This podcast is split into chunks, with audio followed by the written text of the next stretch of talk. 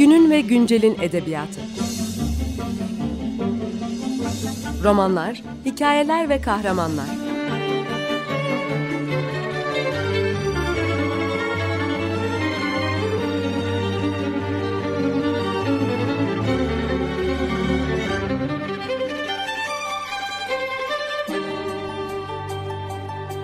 Hazırlayan ve sunan Seval Şahin.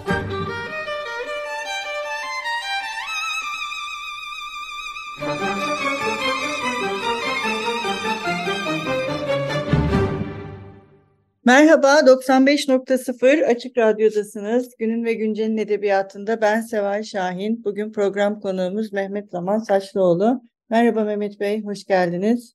Merhaba Seval Hanım. Mehmet Hoca ile birlikte bugün ilk basımı 1994 yılında yapılan ama e, son basımı geçtiğimiz günlerde Yapı Kredi Yayınları tarafından yapılan Yaz Evi adlı hikaye kitabını konuşacağız. Bu kitapta 11 e, öykü yer alıyor. Ben öyküleri şöyle grupladım. Örneğin Bir Yaz Evi, Yalanın İki Yüzü, Kutsal İttifak ve Oteldeki Kapı öyküleri bence kitapta ayrı bir bölüm olarak değerlendirilebilir. Çünkü bu dört öykünün de ortak tarafı bir ironiyi e, özellikle öne çıkarması. Diğer taraftan Pencere, ölüm, Pencere, Ölümün Yolcusu, Kızım, Basamaklar ve Bradenburg'un Dört Atlısı. Bu da e, kendi içinde gruplandırılabilir. Çünkü bunlarda da bir önden çok e, bir trajedinin e, ve hafızayla, bellekle doğrudan bağlantılı bir trajedinin öne çıktığını görüyoruz. Nöbette öyküsünü ise bunlardan ayrı bir yerde değerlendirdim. O da böyle tam da o ana odaklanan ve diğer öyküler öyle değil. Nöbette sadece öyle. O ana odaklanan ve o anı insan ve hayvan dostluğuyla bir zamanı paylaşmaya dönüştüren e, bir öykü.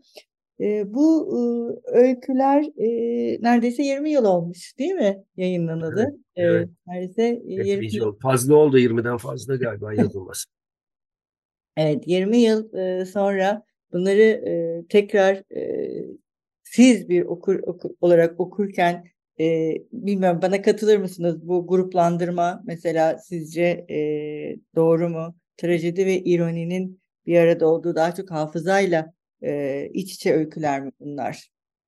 Bugünden bakıldığında da öyle geliyor mu ya da size? Evet, e, tabii bir okur olarak siz çok daha iyi bunu değerlendirmişsiniz. Ben tabii bu tür bir şeyi siz de e, biliyorsunuz. E, yani yazarken insan planlayarak yazmıyor. Yani e, ne gruplamayı ya da ne de, e, ne de e, şöyle bir öykü olsun diye de pek düşünmüyor. E, ama kitaba bakınca hakikaten şimdi ben de sizin bu değerlendirmeniz üzerine e, pek yanlış bir e, gruplama değil.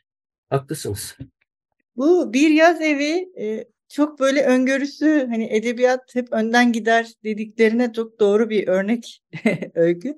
Bu kadar inşaat sektörünün büyük şehirleri e, kapladığı bir e, zamanda hani ölümün e, üzerine e, kurulu ve bir mezarlık e, aslında şey gibi bugün bakıldığında çok da e, trajik bir şey sadece ironik değil. Çünkü kendi mezarlarımızı kazıyoruz neredeyse bu evleri evet, yaparak evet. ve e, hem yani iki anlamda iki boyutlu bir tarafı var. Hem eski hayatımızdan vazgeçiyoruz yani o geniş ferah hayatımızdan. Biz daha küçük bir mezarlıklara hapsoluyoruz. Diğer taraftan da e, gerçekten kötü evler yapıldığında yani evet. depremlerle birlikte ölüyoruz. Yani bu evet. tamamen e, hayat ve ölüm arasındaki bu e, müteahhitlerle burada mimar kurulmuş e, ilişki o zaman nasıl aklınıza gelmişti? Yani 90'larda bu kadar yaygın bir inşaat furyası yoktu sanırım değil mi? Yok e, tabii yani bunun e, her öykünün biliyorsunuz bir e, ortaya çıkış kıvılcımı var. Yani bir hani şeyin söylediği gibi ilk dize e, Tanrı'dan gelir sonrası matematiktir diyordu ya e, e, Valeri. E, onun gibi bir şey bu. Bir arkadaşım e, babam mezarını yaptırdı dedi. Ondan sonra ikide bir gidiyor işte taşına bakıyor birkaç ayda bir e, çiçeklerini suluyor filan dedi. Bu benim üzerimde bir etki yaptı. Yani hakikaten e, öldükten sonrası içinde kendi yerini hazırlayan bir adam. Sonra bir gün dedi ya dedi mezar e, mezarının kenarı kırılmış ona çok bozuldu dedi. Şimdi onu tamir ettirmeye çalışıyor. Onun üzerine ben yani bu öykü e, hemen oluşmaya başladı kafamda. Sonra mimar e, yani o zamanlarda da çarpık kentleşme vardı zaten İstanbul son herhalde bir 70-80 yıldır bu çarpık kentleşmenin içinde. E, onu da bir mimar olarak soktum. Tabii öykünün içinde mimarın kendi gelişimi ya da değişimi diyelim ona. O da var. Yani idealist bir yeni mezun mimarla artık iyice kaşarlanmış bir mimar bu ikisinin dönüşümünde öykünün içine e, yerleştirdim. Evet, böyle ölümle oldu. ölümle yaşayanlara e, dönüşüyorlar. Evet, evet. evet. Ee, Tamamen dediğiniz gibi hakikaten öyle. Yani ölüm mezarlarımızı hazırlıyoruz aslında. Evet. E, bu kitapta e, Dört Yol ve Pencere Önümün Yolcusu e, meczuplar yani tam deli demeye dilim varmıyor onlara. Evet, evet. Bu, bu meczuplar bir tanesi e, gerçekten çok şey sadece artık e, belleğine ve e, imgelemine de zarar veriyor aile olarak çünkü onları görüyor penceresinin önünden. Diğeri ise e, herkesin gözünün önünde e, kendisi bir trafik polisine e, çeviriyor. Yani meczupların hayatın içinde bu kadar e, karışması ve e, bir nevi aslında hayatın bir e, mutluluğuna dönüşmesi. Bunlar böyle ürk yani biraz pencere önümü yolcusunda ürkme gibi bir şey var ama yine de kendiyle karşılaşmaya dönüşmüş gibi geldi bana. Ee, evet, evet. Bu onların hayattaki varlığı e, mutlulukla mı ilişkili? Ya da bizden farklı oldukları için mi e, öyleler? Çünkü ikisi evet, de... Şimdi e, tabii bu iki öykünün çok temel bir iki farkı var.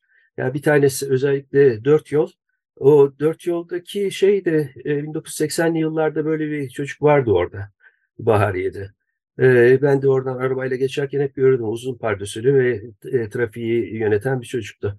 Fakat daha sonra e, tabii öyküde onun yanına bir şey geldi. E, ondan biraz daha e, sorunlu bir çocuk çırak olarak geldi. O da kızım onu ekledi. Yani e, tesadüfen oradan kızımla beraber geçiyorduk. Hakikaten bir o çocuk vardı bir de e, bayağı bir meczup durumunda zavallı bir çocuk vardı yakında. O duruyordu o da orada. Ondan sonra bu da onun çırağı mı deyince bir, o öykü orada oluştu. Ee, şey bu öykü aslında çok beğenildi. Ee, özellikle şeyde İngiltere'de e, ondan sonra Hollanda'da. E, hatta Hollanda'da büyük bir e, kalınca bir e, antoloji basıldı. E, şehir öyküleri diye.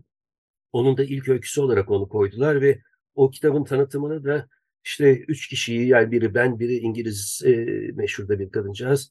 Ondan sonra e, bir de Sırp e, Sırbistan'dan biri. E, biz üçümüzü de davet ettiler. Gittik kitabın tanıtımında bir kokteyl yapıldı ve konuşmalar yaptık. E, İngilizler de çok beğendi bunu. Hollandalılar da beğendi. Onlara çok ilginç geldi.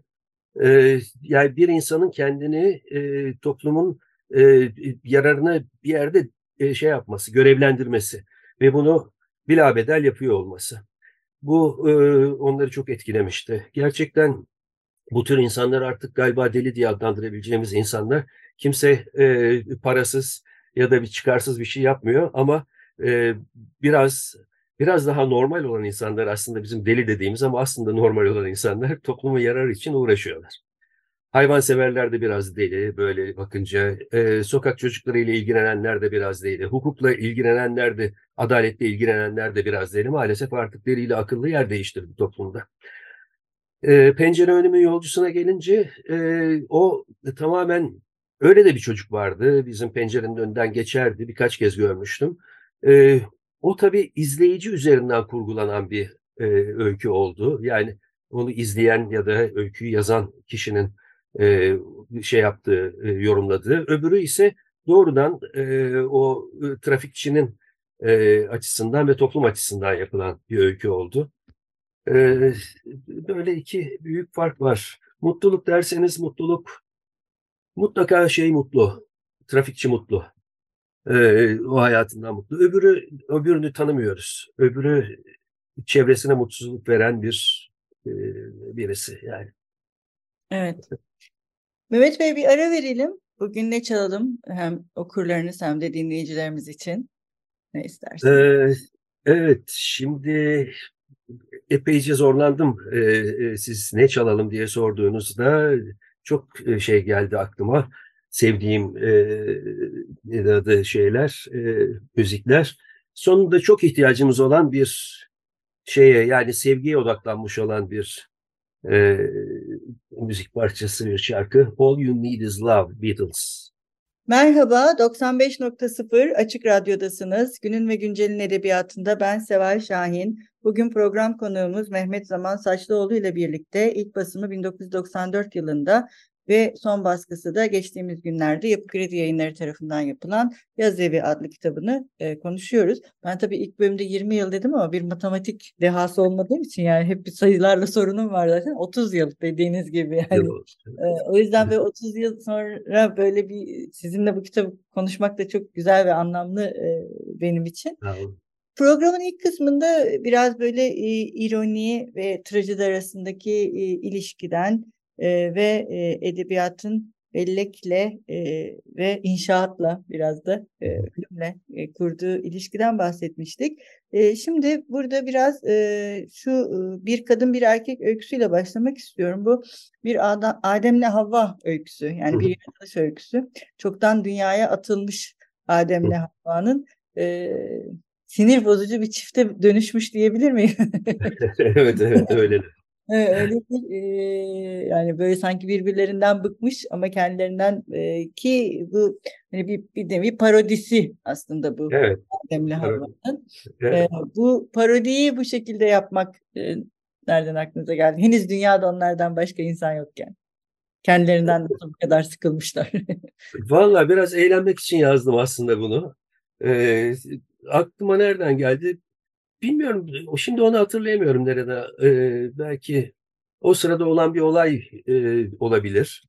E, ama öyle başladı, hızlı da bitti. Yani bu çok çabuk yazılmış öykülerden bir tanesidir. Sonra işte biraz elini yüzünü düzelttim. Öyle bitti. evet, eğlenceli ve şey bir öykü, güzel bir parodi. Ee, şimdi bu kadın erkek ilişkisi kutsal ittifak, pardon yalanın iki yüzünde de var. Orada evet. da birbirlerinden e, ayrılmak üzere olan e, bir e, çiftin e, bir kandırmacayla hı hı, hı. Yani aslında bir ittifak var ama orada bir hile de var. Onu söylemeyeyim artık onu okurlar. Evet. E, aynı kişiye odaklanan bir dayanışma var aslında. Yine bu ittifak tarafından devam edersek kutsal ittifakta da işte bir şey ve hani bir nevi evet. o şeye rakip olabilecek daha genç bir e, hocanın kurduğu ittifak o da böyle benzer bir şekilde e, bir başka ittifaka da sebep oluyor. Evet, evet. İttifak öyküleri böyle birbirini biraz da iki taraflı sizde sanki. Yani hem iyi hem kötü. Yani evet. ittifak deyince e, bütün anlamlar bir arada var oluyor öykülerde. Öyle mi? E, evet evet doğru doğru saptamışsınız. Öyle galiba yani e, aslında hayat da öyle değil mi? Hayatta da e, hep öyle. Yani bütün ittifakların iyi ve kötü tarafları var. E, yarar ve zarar getirebiliyorlar. E, ben de galiba yazarken şeyi yani birkaç farklı açıdan bakma e, ya çalıştığım için bu biraz da ortaya çıkıyor. Yani tek bir haklı, tek bir şey yok, tek bir göz yok. E, farklı farklı yerlerden e, bakıp yorumluyoruz her şeyi. O zaman belki de daha sağlıklı oluyor kendimizi karşısındaki karşı, e, karşımızdakinin yerine koymak ve farklı bakış açılarında olabileceğini baştan kabullenmek. Bu aslında bir nevi yüzleşmeyi de en baştan beraberinde getiriyor değil mi? Kişi kendiyle yüzleşerek bunu kabulleniyor sizin öykülerinizde. Evet. Bunun iki taraflı olduğunu. Yani kendi evet. bir yüzleşme e, olarak da ortaya çıkıyor. O yüzden de bence ayrıca e, değişik bir bakış açısı getiriyor öykülere. Şimdi bu ilk bölümde de konuştuğumuz nöbette öyküsünü biraz konuşmak istiyorum. Bu çok sıcak, çok böyle e, karda, kışta iki askerin, evet. iki farklı dünyaya ait olan askerin kedilerle e, kurduğu e, ve ısınmanın ve sıcaklığın e, ne olduğu üzerine bizi başka türlü düşünmeye iten e, bir öykü ve neredeyse bütün karlar bu anlamda silinen bir metafora da dönüşüyorlar gibi e, bu nöbette öyküsünde. e, bilmiyorum siz ne dersiniz? Diğer öykülerden ayrı mı? İlk bölümde öyle söylemiştim ama e, bu sıcaklık Ayrı, ayrı gerçekten. Şimdi bu benim ilk kitabım da e, yaz evi kitabı.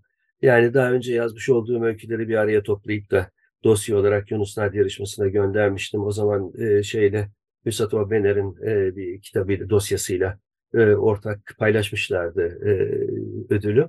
Daha sonra da e, Sait Faik, o yılın Sait Faik ödülünü aldı. E, galiba dört öykü eklenerek. E, şimdi şey öykülerdi. Tabii birbirinden çok bağımsız yazılmış. E, ama sonuçta bir yazarın tabii çeşitli dertlerini e, bir araya e, getirmiş olan öykülerdi. E, şeyde e, bu e, nöbette öyküsü e, fotoğraf e, fotoğraf sanatçısı Çerkes Karadağ var. O benim askerlik arkadaşımdı. Aynı zamanda beraber hatta alt altta falan yattık yani Ranza'da. E, Çerkes çok sevdiğim bir insandır. Çok da iyi yürekli, böyle sıcakkanlı bir insandır. E, o da şeyli Karslı.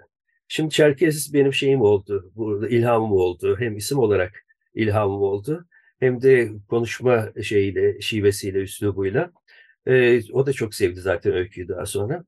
E, yani e, askerlik gibi e, insanı yalnızlığa ve epeyce bir e, şeye iten, e, böyle bazen melankoliye, bazen işte bir depresyona iten bir yerde insan dost sıcaklığı arıyor. Yani hem insan sıcaklığı arıyor, hem hayvan sıcaklığı arıyor, e, hem anıların sıcaklığını arıyor. Böyle öylelikle yazılmış olan bir öyküydü bu. Evet, öbürlerinden biraz daha farklı e, sıcak bir tarafı var.